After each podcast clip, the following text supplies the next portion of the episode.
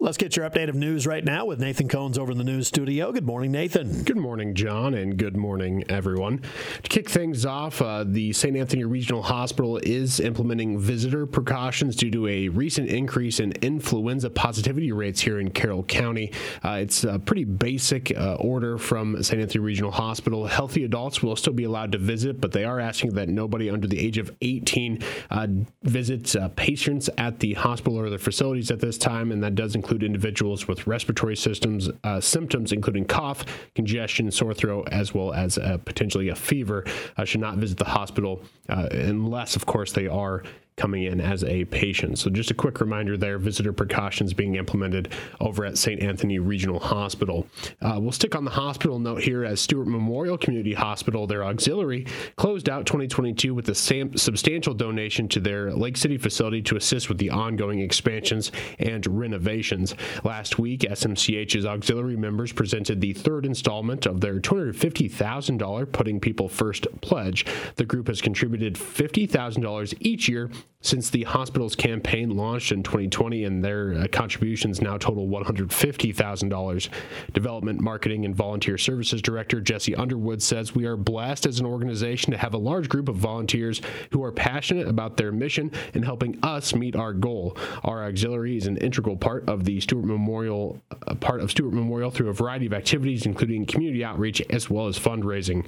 When completed, the $31 million project will triple the size of SMCH's emergency department, create additional exam rooms, provide space for an air ambulance landing pad, and much, much more. Construction began in April of 2021 and is slated for completion by the end of this calendar year.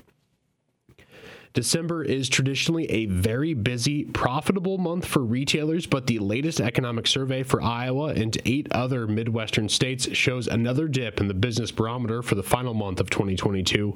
Creighton University economist Ernie Goss says the state and regional economies fell further below growth neutral, or 50, on the 0 to 100 scale during December, pointing to higher recession risk for 2023. These are the lowest readings we've recorded since the pandemic. In other words, that's May of 2020. So things are not looking good. The economy is very likely to slow down significantly in the first half of 2023 and certainly the second half of 2023. So it was not a good signal. Arkansas, Missouri, Nebraska, and South Dakota are all seeing employment levels now that exceed pre pandemic levels, but the survey shows Iowa has yet to hit that mark. Goss says the region is still lagging several thousand jobs, but hiring numbers did rise during December companies are still hiring. Job additions, employment additions are, are, not, I won't call it strong, but it's surprising the strength we're seeing there when everything else is not good. Uh, but when we ask about applicants for job openings in the company, 63% reported a shortage of applicants for any job openings they had. The future outlook is far from glowing, Goss says, as the overall business conditions index has fallen for seven of the past nine months. Plus, he says about 60% of supply managers surveyed expect the economy to slump into a recession in 2023. We're talking about really uh, the higher, higher probability of recession. I think the probability of recession is now well above 50%. We're going to see slow to no to negative growth. The housing sector is already in a recession. Manufacturing is likely to uh, enter a minor recession.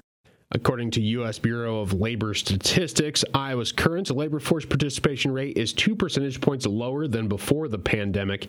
Goss says that indicates more than 34,000 Iowans remain out of the workforce, contributing to the state's labor shortage and the Carroll Community School District Board appointed Materials Reconsideration Committee does meet today to discuss and vote on, a, on the next in a series of library books challenged by parents due to their perceived objectionable content. Two books are on the docket Crank by Ellen Hopkins and Damsel by Elana Arnold. The eight person committee consists of teachers, media specialists, community members, and students. They'll vote to determine if the materials in question are suitable to remain in the Carroll High School library.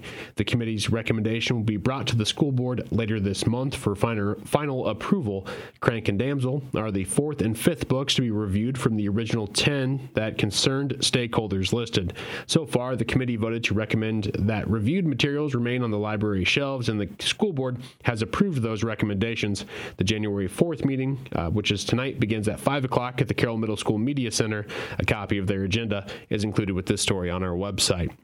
And that will wrap up your KCIM 7 o'clock news. I'm Nathan Cones reporting. Appreciate the update, Nathan. Once again, uh, we do want to have a quick programming reminder here for you later on tonight. Iowa State is going to be taking on Oklahoma down in Norman. That'll be an early start time. That's a 5 p.m. pregame, 6 p.m. tip off time. So our evening news, Rosary, all of that will be heard uh, in the 4 o'clock hour. So that's a quick programming reminder here for you. On to the weather forecast. That is coming up next.